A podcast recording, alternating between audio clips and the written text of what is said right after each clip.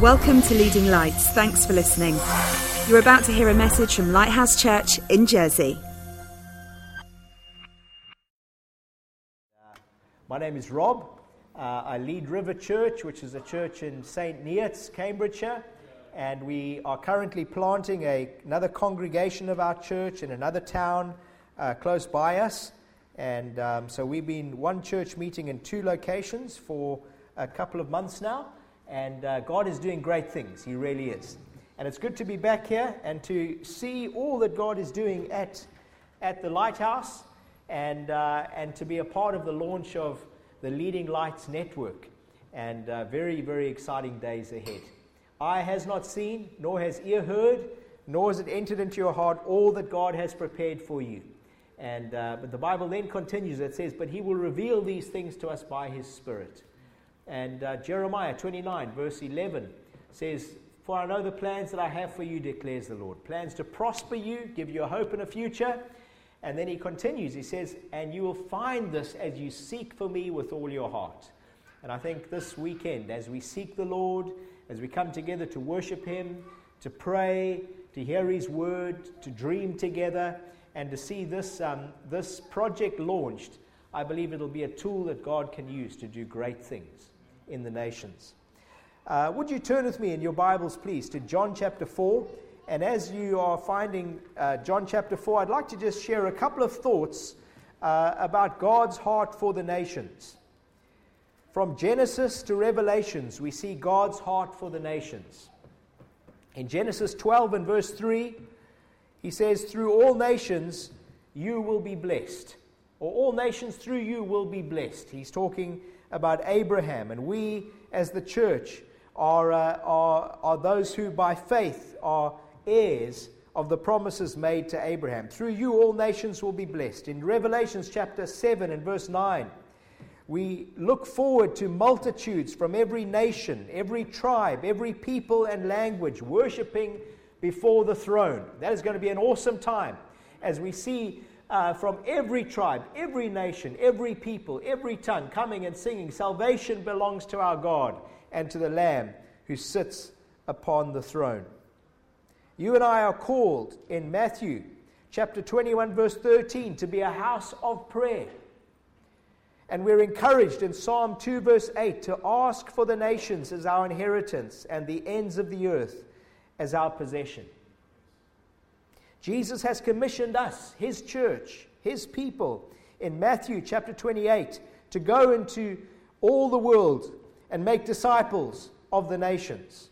And in Matthew 24, to preach the good news to all nations before he returns. Can you hear God's heart for the nations? Jesus' last words before he ascended into heaven as our risen Savior are recorded in Acts chapter 1 and verse 8 where he says, But you will receive power when the Holy Spirit comes on you, and you will be my witnesses in Jerusalem and Judea and Samaria and to the ends of the earth. Now, I want you to notice in Acts chapter 1, verse 8, it doesn't say the word then, it says the word and. He doesn't say that this is something that's going to be progressive in the sense that you're going to reach Jersey first, and then once you've reached the Isle of Jersey, then you're going to begin to reach out to other places beyond Jersey.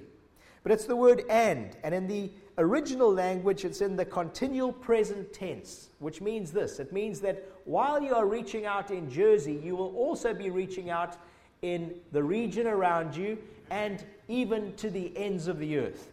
And we often say, well, how is it practical for us to do that? Well, certainly we can do that through prayer. Certainly, we can do that by sending people. But in today's world, with the technology that's available to us, I believe that the Holy Spirit wants to empower this tool, this website, this vision, and use this to be a witness for Him, empowered by the Holy Spirit, and empowering His people in the nations to be a witness for Him. That's what God wants to do, and He wants to do it for Jesus. As we heard earlier, the church is not a building, the church is not a meeting. The church is not an organization. The church is God's people who've been called out to serve His purpose. The church is a people who've been called out of the world to worship God and sent back into the world to witness and serve. Another thing we see about the nations is in Acts chapter 17, where we discover that from one man God made every nation, and he determined their times and the exact places that they lived so that they would find him and people could seek him. And where you live is not by chance, but by divine design. You live where you live because God has placed you there. And, uh, and God wants us, wherever we are, to be a light, to let our light shine as stars in the, in the heavens, so that, when, and He wants all those stars to be connected so that there can be support and so that a great light can shine out. Where darkness has come upon people, God wants His light to arise and shine. And He wants to do that through us, His church. And I think this is a wonderful opportunity to see that take place in our generation. Someone once said, if you want to discover what God's will is for your life, discover what God's will is and throw yourself into that.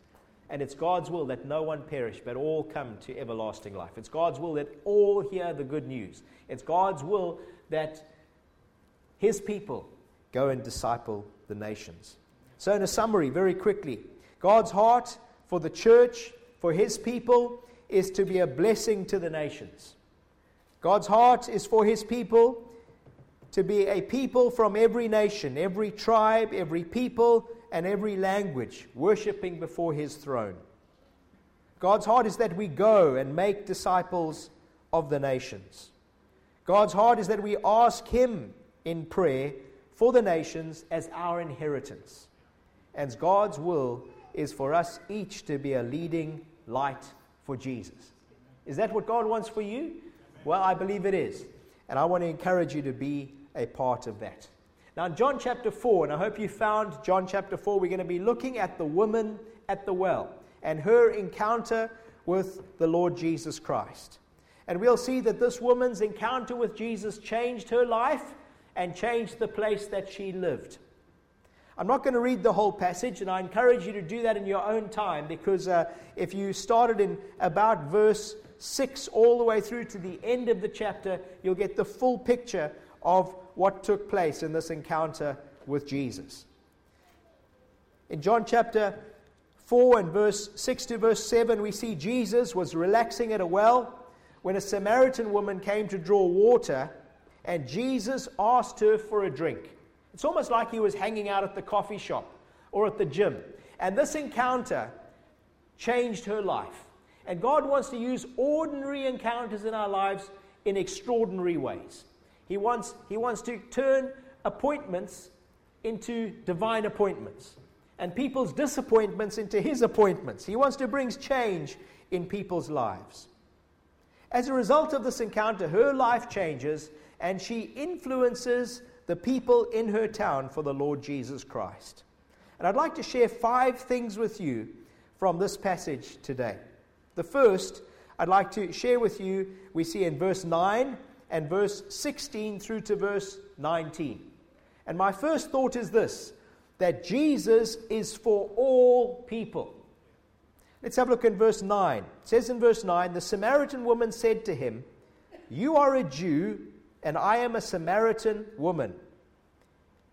How can you ask me for a drink? For Jews do not associate with Samaritans. And then down to verse 16. Fact, we'll just stop right there. We'll just stop right there for the moment. First of all, she was a Samaritan woman. Now, in our culture, we might say, well, in our, our generation, we might say, well, you know, what's the big deal with that? But she was a Samaritan, and Samaritans and Jews didn't have much to do with each other.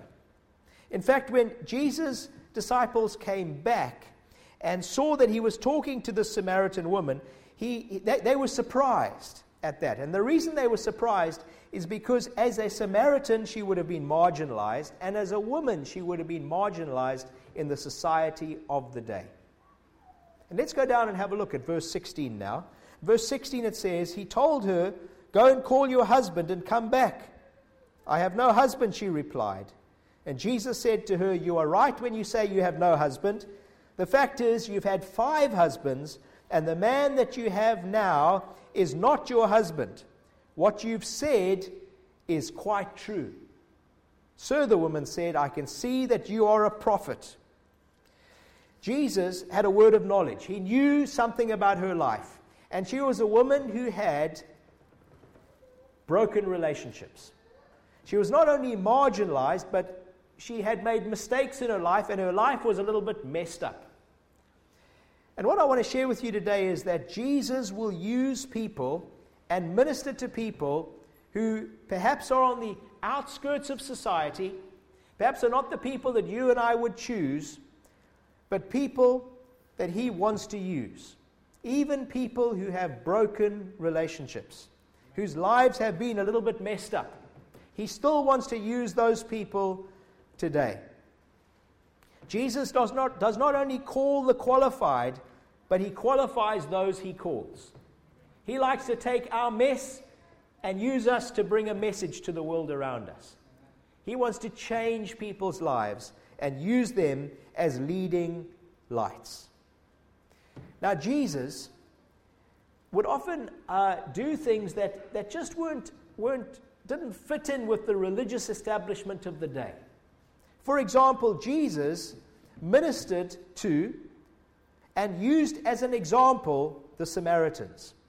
We see here the woman at the well was a Samaritan woman that Jesus ministered to and ministered to her town through her.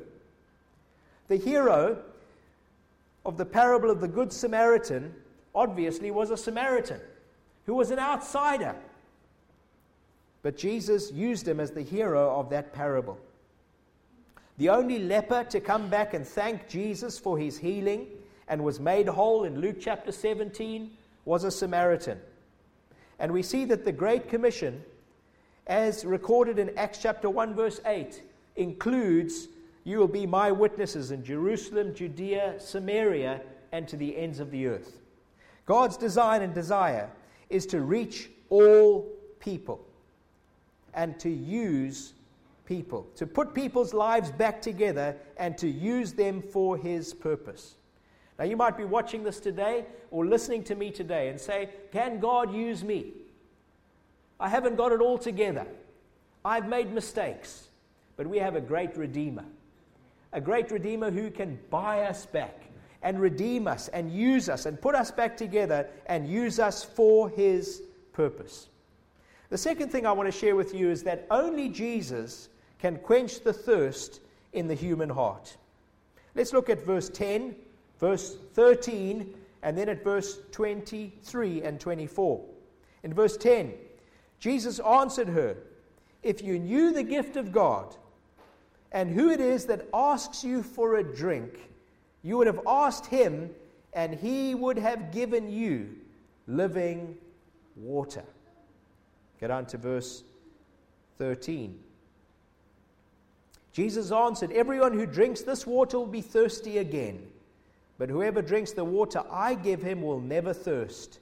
Indeed, the water I give them will become in them a spring of water welling up to eternal life. And then verse 23 Yet a time is coming and has now come when the true worshippers will worship the Father in spirit and in truth for they are the kind of worshippers the Father seeks. God is spirit, and his worshippers must worship him in spirit and in truth. He's talking about a quench, quenching a thirst in the human heart that only he can quench. Now, there's a difference between natural water, as Jesus describes here, this natural water that came out of the well, and living water. Natural water is temporary, and it's, ex- it's, it's external. But living water is eternal and it's internal. It wells up and it quenches a thirst in the human heart. He, Jesus, is that living water. He can give us that living water. In John chapter 7, he says, Come to me, all who are thirsty, and drink. And he wants to quench that thirst in our lives. Any solution outside of a relationship with Jesus is only temporary or void. People can do drugs, they can get involved in things to, to give them satisfaction, but that satisfaction will run out very quickly. But Jesus brings lasting satisfaction. Billy Graham said, Within every man's heart is a God shaped vacuum, and we try and fill that void with all sorts of things. But only Jesus can bring lasting satisfaction and change in our lives. And we are able to drink of this living water in our relationship with God, in worship and in spirit and in truth. And God wants every single believer to be involved in a community where they are able to worship together, where they're able to, to partake of the truth together, to be able to discuss God's word and to hear God's word. And this is what this network is out to do to make this living water available where it is so needed, to bring oases of life in a troubled world. The third thought is that Jesus reveals himself to people.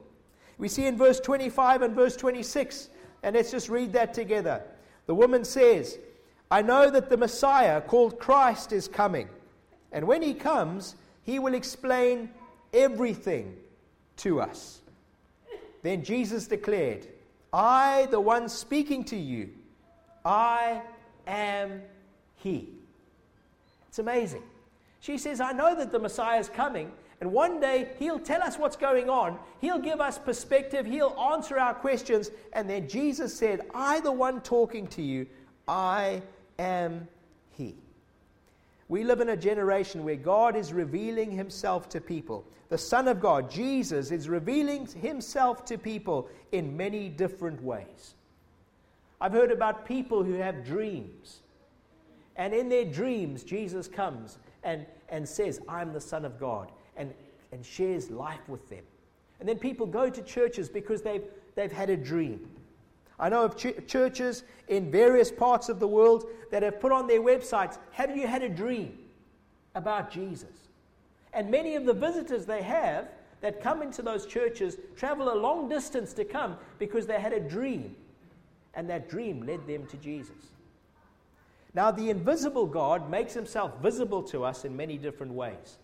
First of all, through his creation. The Bible says creation itself reveals God. When you see God's creation, you can see something of his handiwork.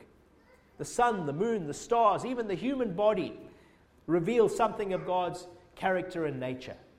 The second way God reveals himself to us is through his son, Jesus. And, uh, and the Bible says that he is the exact representation of God. That when we see him, we see what God is like. Jesus said, If you've seen me, you've seen the Father. So the Son of God reveals who God is and what he is like, his nature and his character. And he reveals God to us through his words and through his works. The third way that the invisible God makes himself visible to us is through his people. The Bible says no one has seen God, but when they come and they see the love of God, they'll know that we are Christians by our love for one another. And God wants us as Christians to walk in love with one another, to walk in forgiveness towards one another, and through that, He wants to reveal Himself to the world around us. And I believe that God wants to do that in every single community, in every village, in every town, in every city. God wants there to be a community of believers that are a witness for Him to that community. And this is a great opportunity to see those started worldwide without the limitations of saying we don't have a pastor, we don't have somebody to lead us, for people to connect in and to be a part of this, for them to come and have Jesus revealed to them. You know, the enemy's strategy is often to distort what Jesus is like. And I think that we need to see uh, people exposed to who Jesus really is, to his love, to his grace, to his mercy, to his plan for their lives. Fourth thought I have for us this evening is that when we really encounter Jesus, we will tell others about him when our lives are impacted by Him, something in us changes. and we want to be used by Him. Now, I was just thinking uh, as I was praying for this weekend about Paul the Apostle. When he was Saul on the Damascus Road, he encountered Jesus. There was a bright light. He fell to the ground and he asked two questions. And these two questions are so important in our lives. The first question he asked was this Who are you, Lord? And the Bible says that Jesus said, I am Jesus whom you are persecuting. You know, when people persecute Christians, Jesus takes it personally. And he says, I'm Jesus whom you're persecuting. It's hard for you to kick against the goads. And at that point, that's when Paul gave his life to Jesus. His life was transformed. It says a little bit later he was baptized and uh, he received the Holy Spirit. The second question he asked on the Damascus Road was this What do you want me to do for you? What do you want me to do for you? And you know, God has a plan and a purpose for every single one of us. I've said earlier that there's a vacuum inside of people, a, a God shaped vacuum, and it can only be filled by a relationship with God through Jesus Christ. But when you give your life to Jesus, there's another vacuum that opens up. And that's the, that's the service vacuum. That's the purpose vacuum. Now, when we read the book of Acts, if you go to Acts chapter 26, you'll read that uh, when, when Paul is giving his testimony, he says this. He gives an answer to what Jesus said to him. That's not recorded in Acts chapter 9. And he says, I have appeared to you, the Lord says, for this purpose to make you a light to the Gentiles, to send you out, to turn people from darkness to light and from the power of Satan to God. And that's exactly what God wants to do. He wants to use every single one of us to send us out as bearers of the light, to be the light of the world, to be a city set on a hill, to be salt and light. He's called the church to be those who worship Him, but then also go out and witness and serve and make a difference in the world around us. Now, let's have a look at what happened with this woman.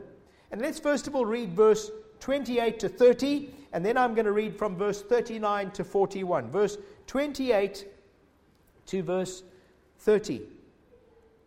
Then, leaving her water jar, the woman went back to the town and said to the people, Come see a man who told me everything I ever did.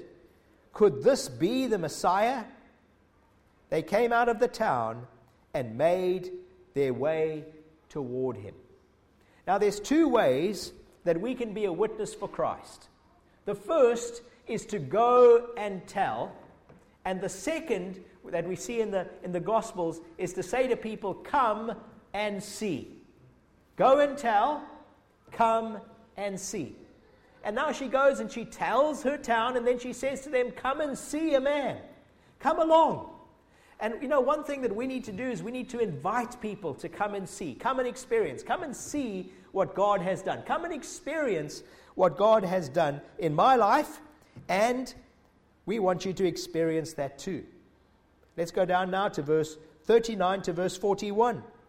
Many of the Samaritans from that town believed in him because of the woman's testimony. He told me everything I ever did your testimony, your story of what God has done in your life is one of those powerful things that you can share with anybody else. To share with them how Jesus has impacted your life. Then, verse 40 and 41 So when the Samaritans came to him, they urged him to stay with them, and he stayed two days with them. And because of his words, many more became believers. When we encounter Jesus, when we really encounter Jesus and He changes us, He wants to use us as His hands, as His feet, as His mouthpiece to go and share the good news and demonstrate the gospel with others. In John chapter 20, Jesus says, As the Father has sent me, so I send you.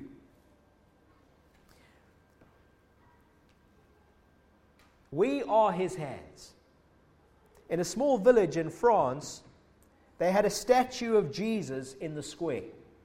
And during the Second World War, it was bombed, and the statue fell, and its hands were broken off. They lifted the statue to its feet once again, and a man asked, What good is our Christ with no hands? Another man set the statue on a new base with a plaque which read, We are his hands.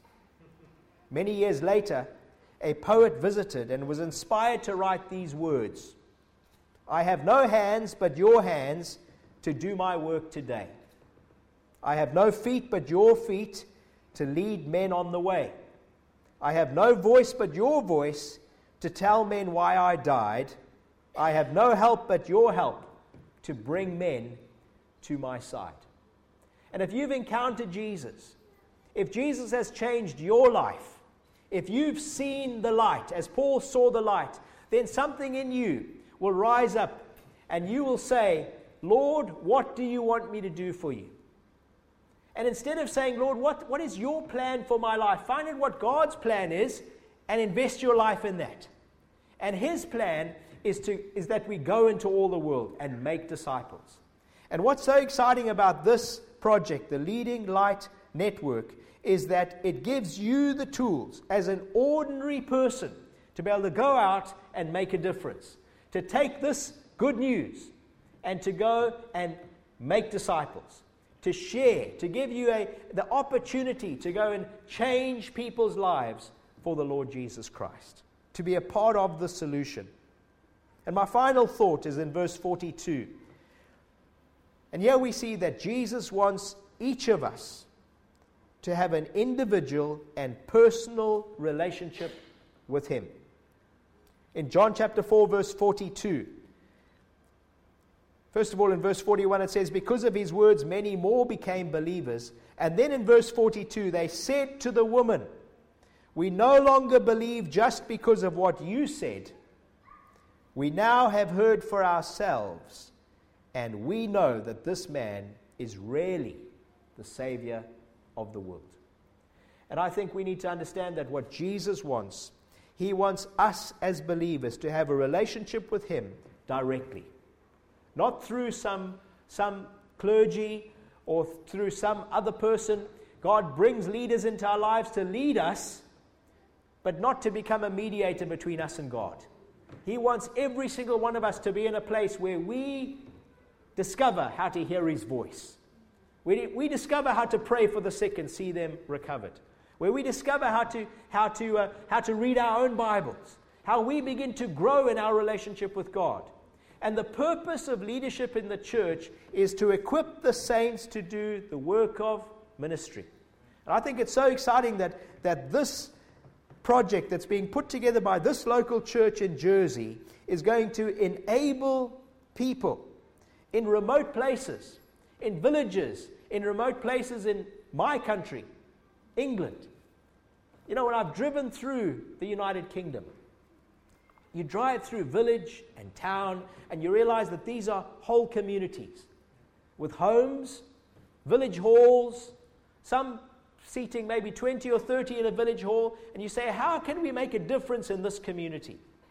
Well, now we have a tool that all it takes is one or two believers to gather together in His name and to have Jesus in their midst, and then to be able to go and tell others, and then say to them, Come and see, and bring them in, and to begin to form a community within that community that can be salt and light and a city set on a hill. Amen. Our son, who uh, is 21 years old now, has just, is just graduating from university. And uh, he was studying English and Spanish. He spent a year in Spain. And during his year in Spain, he started to ask the Lord, Lord, you brought me here, not just to study, but I know that you've determined the times and seasons that I'm here. And uh, as a result, he started a prayer meeting and a Bible study. And they would meet in a bar. And they would get together regularly with international students. And over that couple of months that he was there, that group grew from two or three to about 25 meeting together regularly, praying together, and going out and sharing the love of Jesus in that community. As a result of that, Those students have, gone now, have now gone back to various parts of the world. And uh, there are a couple of students who've gone back to Brazil, others have gone back to Mexico, some have gone back to South Korea. And they have then started other groups doing a similar thing. And you begin to see the potential of this.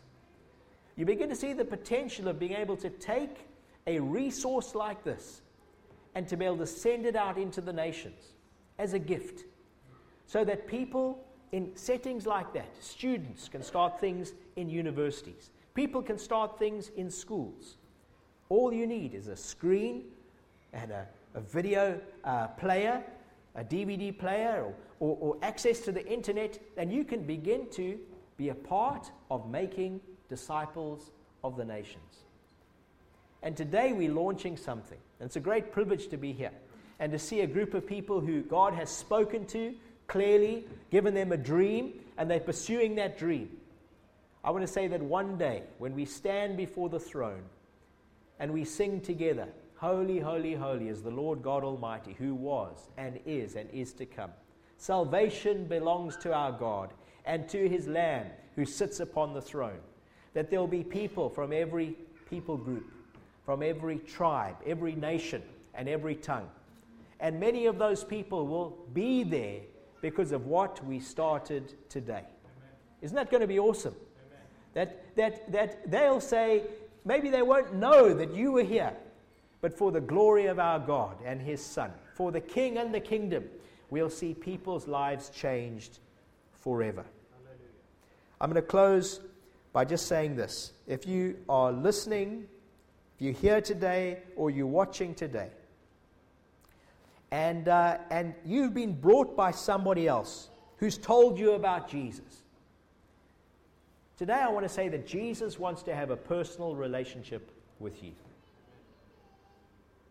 He doesn't just want your relationship to be based on somebody else's faith, not on the faith of your parents, not on the faith of your, your pastor, not on the faith of a friend, but for you to have a personal individual relationship with Jesus. Where you, like the people in that Samaritan town, can say, We no longer just believe because of what you have said, we've heard for ourselves. And we know that this man really is the Savior of the world. Let's bow our heads and let's just pray. Lord Jesus, I thank you that you want to have a relationship with every individual. And you have a wonderful plan for every person's life. Today, I invite you to pray this prayer with me. Father God, I come to you in the name of Jesus.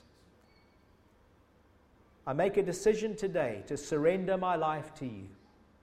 I believe in my heart that Jesus is Lord and that God raised him from the dead. I choose to turn from sin and to follow you, Jesus. Please forgive me. I give my life to you now. In Jesus' name. Amen. Thanks for listening. For more information, go to leadinglightsnetwork.com.